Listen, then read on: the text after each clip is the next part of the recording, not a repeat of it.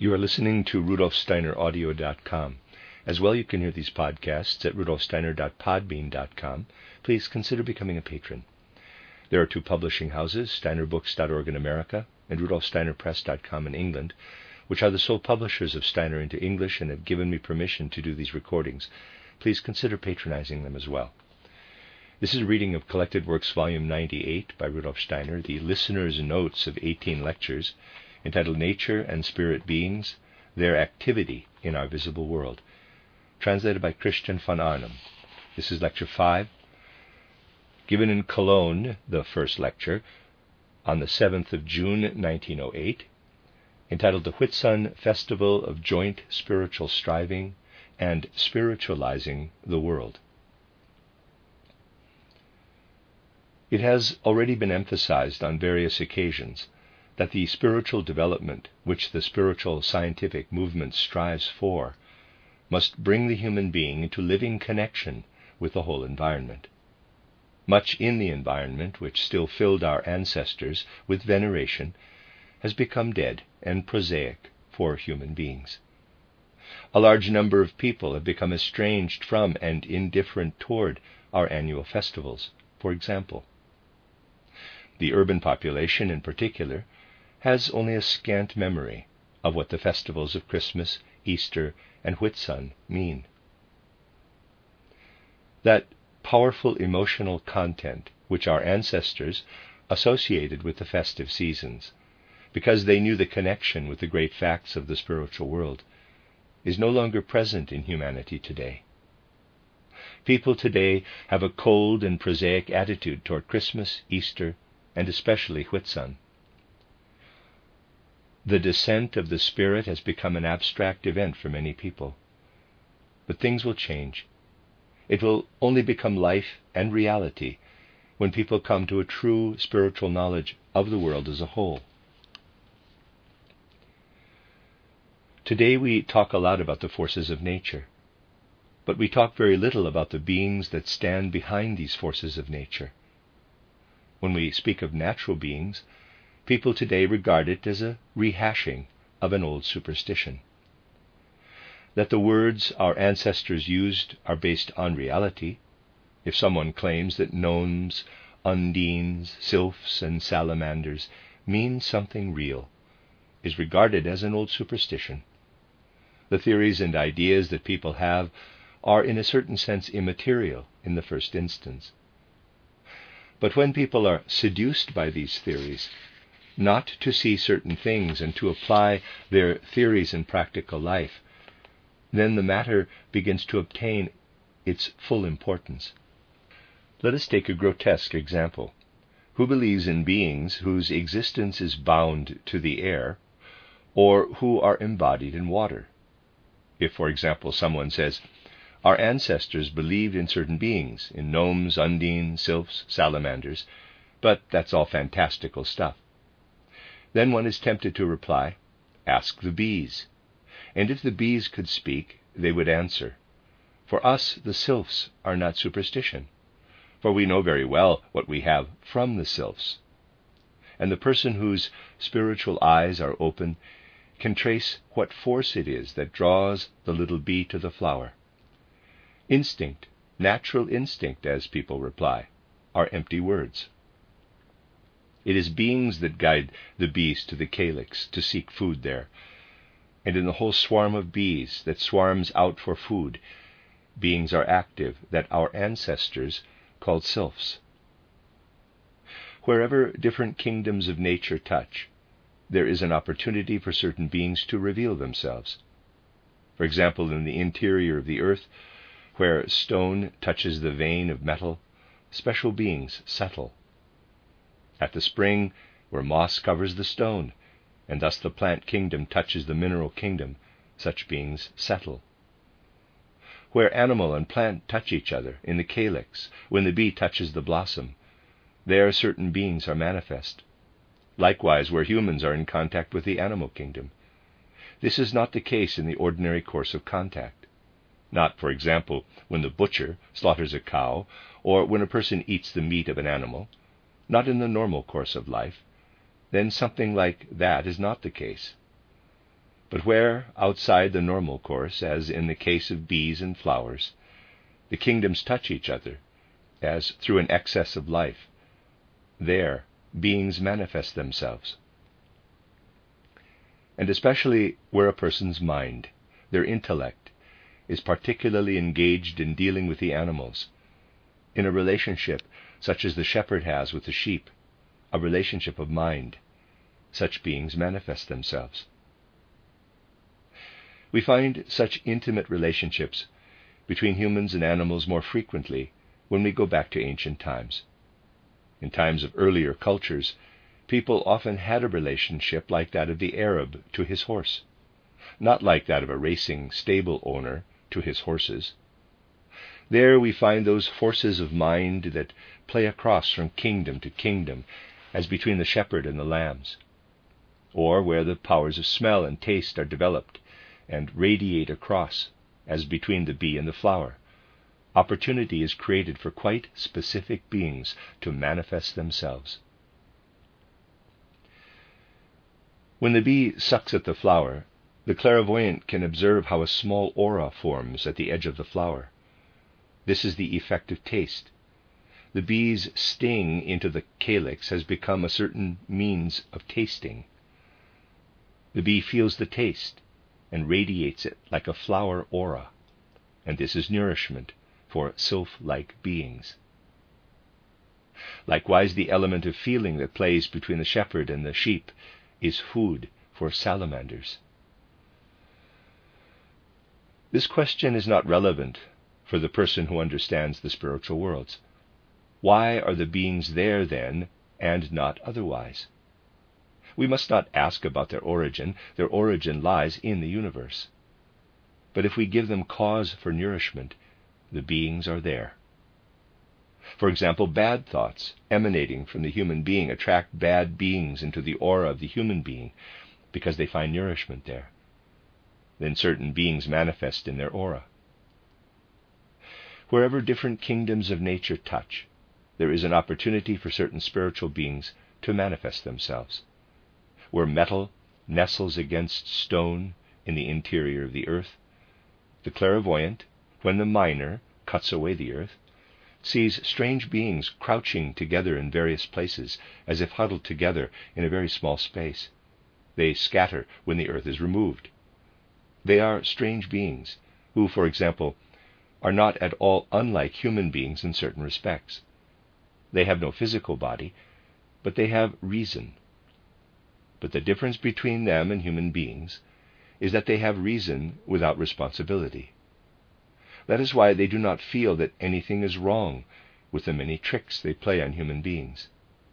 These beings are called gnomes, and the earth is home to numerous kinds of them. They are at home where stone touches metal. In former times, they served humankind very well in the old mining industry, not in coal mines, but in metal mines.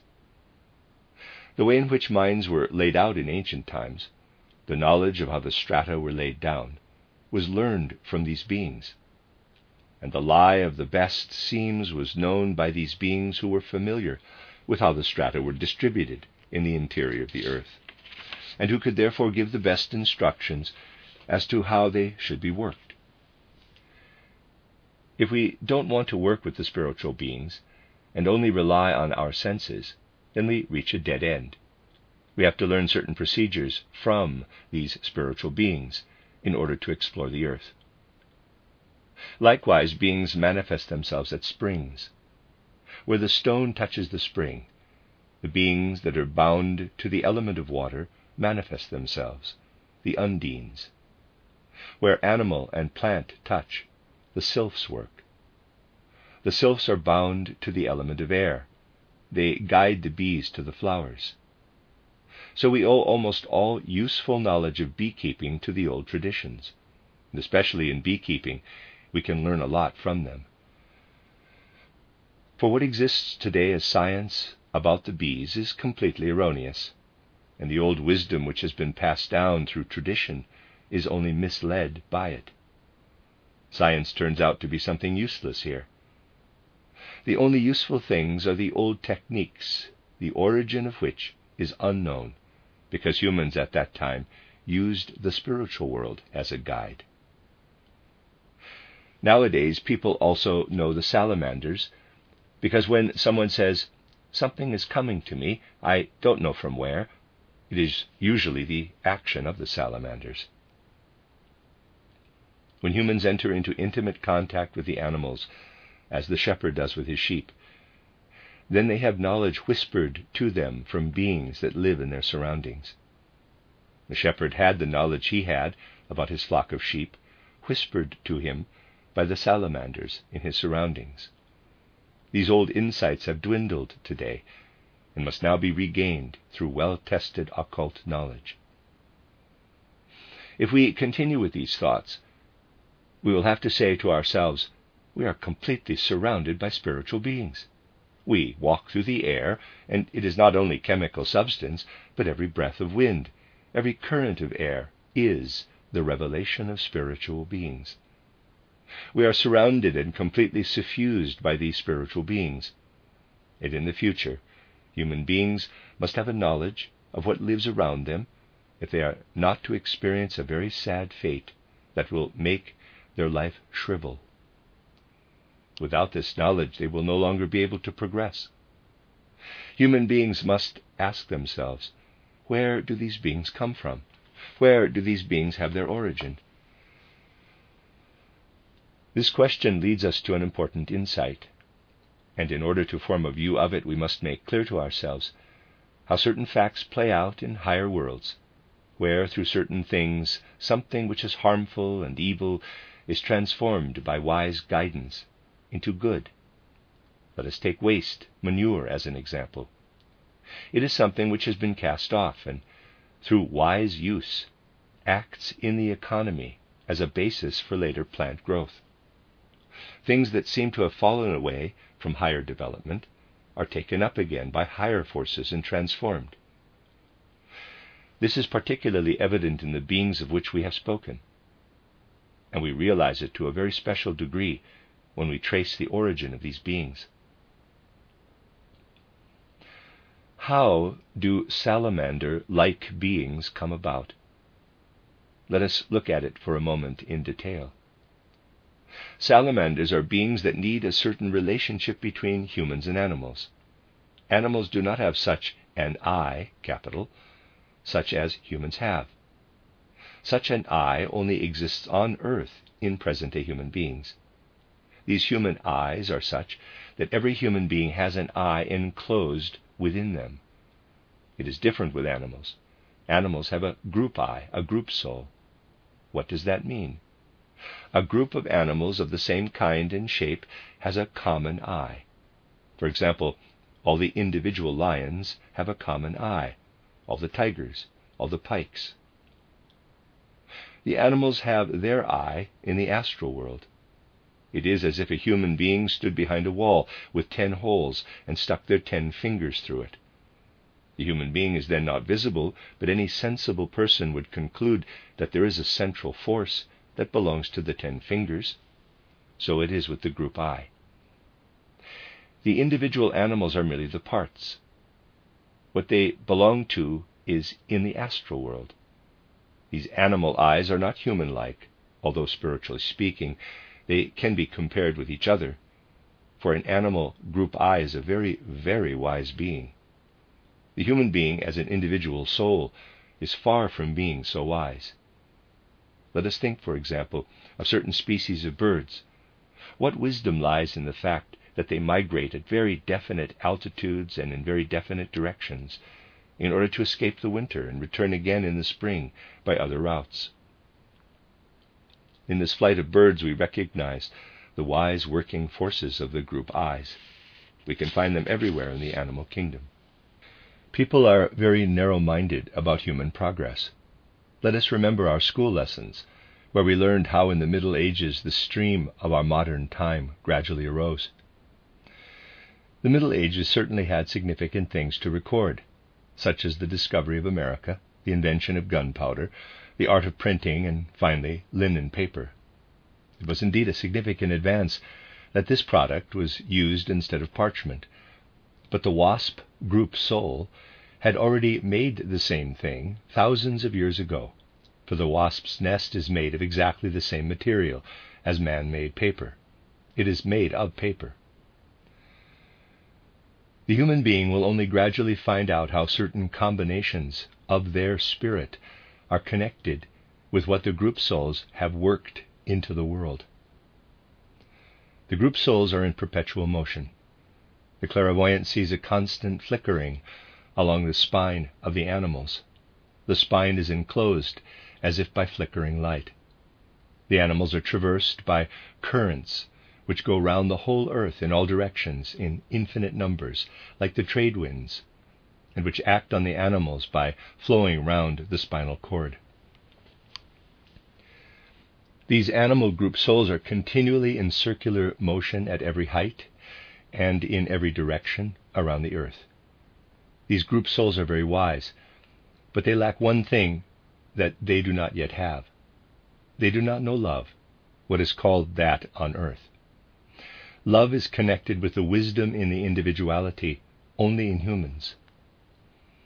The group soul is wise, but the individual animal has love as sexual love and parental love. Love exists individually in the animal, but the wise institution, the wisdom of the group I, is still empty of love. The human being has love and wisdom united. The animal has love in the physical life and wisdom on the astral plane. When people learn such things, a tremendous amount will dawn on them. Now, the human being has only gradually come to their present I. In the past, the human being also had a group soul, and the individual soul only developed gradually. Let us trace the development of humanity backward to ancient Atlantis. In the past, humans used to live in ancient Atlantis, a continent now covered by the Atlantic Ocean. At that time, the vast Siberian expanses were covered with great seas. The Mediterranean Sea was distributed quite differently then. There were also vast expanses of sea in our European regions. The further back we go in the ancient Atlantean period, the more all the states of life change the more the waking state and the sleeping state change in the human being. Now, when the human being sleeps, the physical body remains in bed with the etheric body. The astral body and I depart. Consciousness darkens, everything becomes dark, obscure, mute. In Atlantean times, the difference between sleeping and waking was not yet so great. In the waking state, the human being did not yet see such firm boundaries, such sharp outlines, such strong colors attached to objects. When they woke up in the morning, they were immersed as if in a mass of fog. The clarity was no greater than when, for example, we see lights through fog with an aura. But instead, their consciousness did not really cease during sleep. That is when they saw spiritual things. As humans progressed, the physical world gained more and more of its contours, but conversely, the human being lost their clairvoyance. Then the difference became ever greater. Up in the spiritual world, it became ever darker. Down in the physical world, it became ever brighter. All myths and legends originate from the time when the human being still had perception up there in the astral world. When they came up into the spiritual world, they met Wotan, Baldur, Thor, and Loki, and beings who had not yet descended to the physical plane. This was experienced in the past, and all myths are memories of living realities. All mythologies are such memories. These spiritual realities have simply disappeared from people's minds. In those days when the human being dived down into the physical body in the morning, they had the feeling, you are an individual, a single one. But when they dived back into the spiritual world in the evening, they had the feeling, you are not an individual at all. You are only a member of a great whole. You belong to a great community. Tacitus still tells us that the ancient peoples, the Heruli, the Cherusci, felt themselves more to be a tribe than individuals. This feeling that the individual belonged to the tribal group, that they belonged to the tribal community, is the origin of certain customs, such as the blood feud. Everything that belonged to the whole tribal group soul was one body. Everything happens gradually in the process of development. Only gradually did the individual consciousness develop out of this absolute tribal group consciousness. In the descriptions of the period of the patriarchs, we also have traces of the transition from the group soul to the individual soul. In the time before Noah, memory was quite different. It reached back beyond what the father, grandfather, great grandfather had experienced. The birth boundary was not a boundary. In the same blood, the same memory continued to flow as far as generations far in the past. Today, the authorities are interested in knowing the name of the individual. In the time when a person remembered what his father and grandfather had done, this was given a common name. What at that time was connected by the same blood and the same memory was jointly named. It was called Adam in quotes or Noah in quotes. Names like Adam and Noah do not refer to the life between birth and death of an individual, but to the stream of memories as far as it reached. The ancient names encompass whole communities of people who lived out their lives in time. What is the situation then when we compare certain beings, the human like apes, with the human being?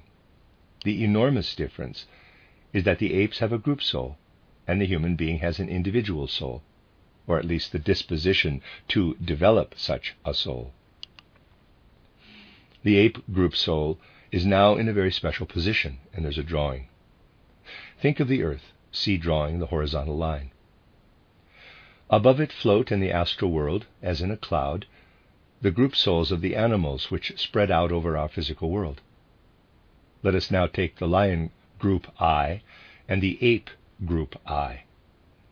Each lion is a single element into which the group soul pours some of its substance.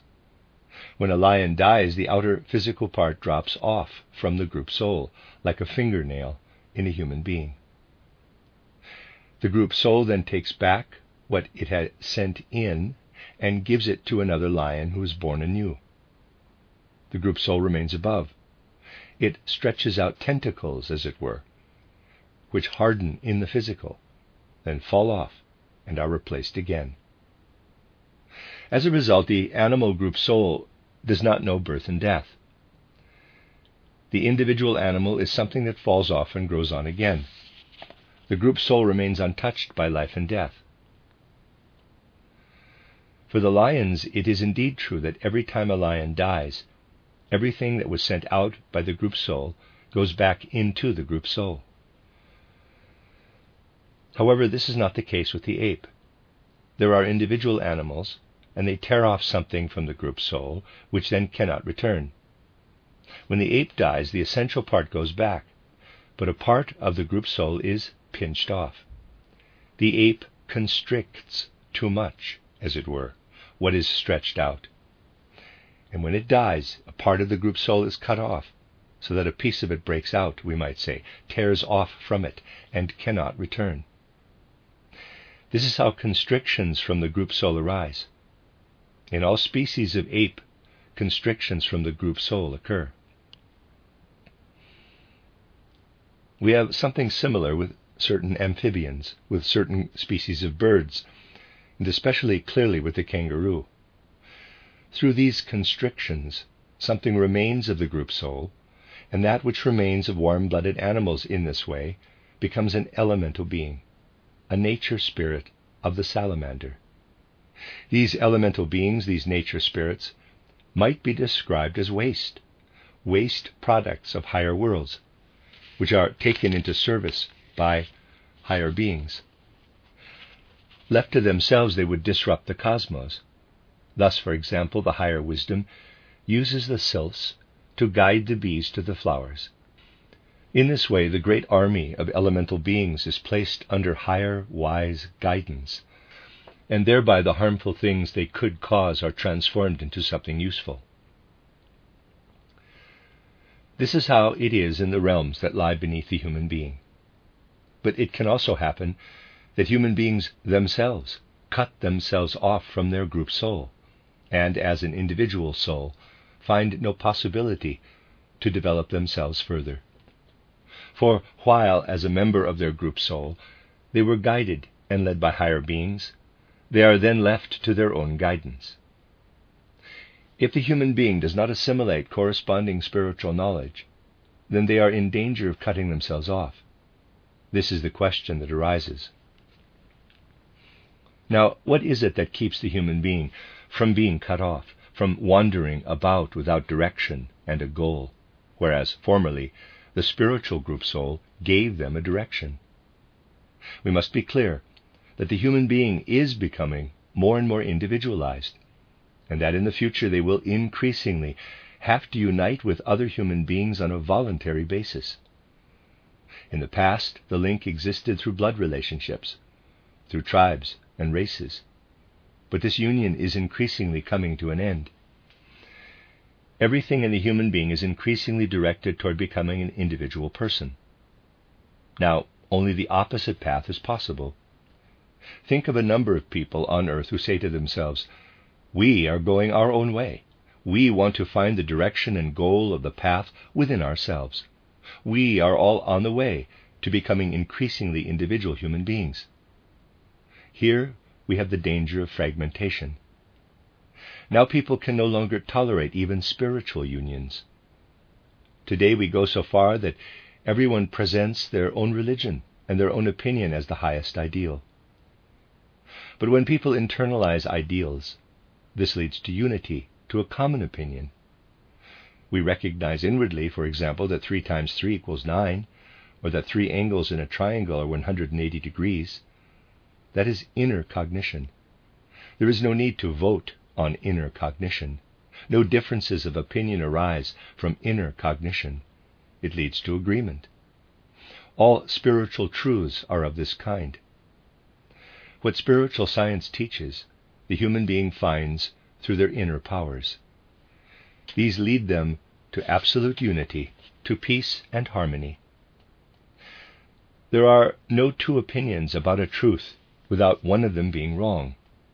The ideal is the greatest possible internalization. It leads to unity, to peace.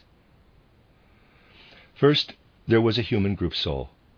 Then, in the past, humanity was released from the group soul. But in the future of development, human beings must set themselves a secure goal toward which they strive. When human beings unite in a higher wisdom, then a group soul will descend again from higher worlds. When free communities arise from bonded natural communities. What the leaders of the spiritual scientific movement want is that we should find in it a society in which hearts stream toward wisdom as plants stream toward the sunlight. Where communal truth unites the different I's, we give the higher group soul the opportunity to descend. By turning our hearts together toward a higher wisdom, we embed the group soul. In a certain sense, we form the bed, the environment, in which the group soul can incarnate itself. People will enrich life on earth by developing something that will enable spiritual beings to come down from higher worlds. That is the goal of the spiritual scientific movement. This was once placed before humanity in a grandiose, mighty form, to show that without this living spiritual ideal, human beings would pass into a different relationship. It is an emblem which can show people with overwhelming power how humanity can find the way in spiritual union to offer the common spirit a place of incarnation. This emblem is presented to us in the Whitsun congregation, when a common feeling of fervent love and devotion burned in a number of people who had gathered for a common deed. Here we have a number of people whose souls continued to shake from this shattering event, so that the same thing lived in all of them in the way that this one same feeling flowed together, they provided that in which a higher, a common soul could incarnate. This is expressed in those words which say that the Holy Spirit, the group soul, descended and divided itself like tongues of fire. This is the great symbol for the humanity of the future. If human beings had not found this connection, they would have devolved into elemental beings. Now humanity must seek a site for the beings bowing down from higher worlds. In the Easter event, human beings were given the strength to receive such powerful ideas into themselves and strive toward one spirit. The festival of Whitsun is the fruit of the unfolding of this power.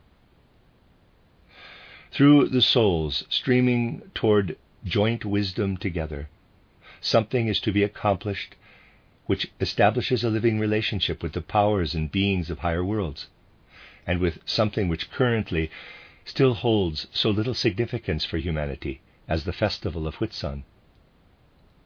Through spiritual science, it will again become something important for human beings. When people know what the descent of the Holy Spirit will mean for them in the future, then the Whitsun festival will come alive again. It will then not only be a reminder of the event in Jerusalem, but it will be the beginning of that everlasting Whitsun festival of souls striving together. It will become a symbol of the great Whitsun congregation of the future, when humanity will come together in a common truth in order to give higher beings the possibility of incarnation. It will depend on human beings themselves how valuable this will make the earth for the future and how effective such ideals can be for humanity. If humanity strives toward wisdom in this right way, then higher spirits will connect with human beings. The end of Lecture 5.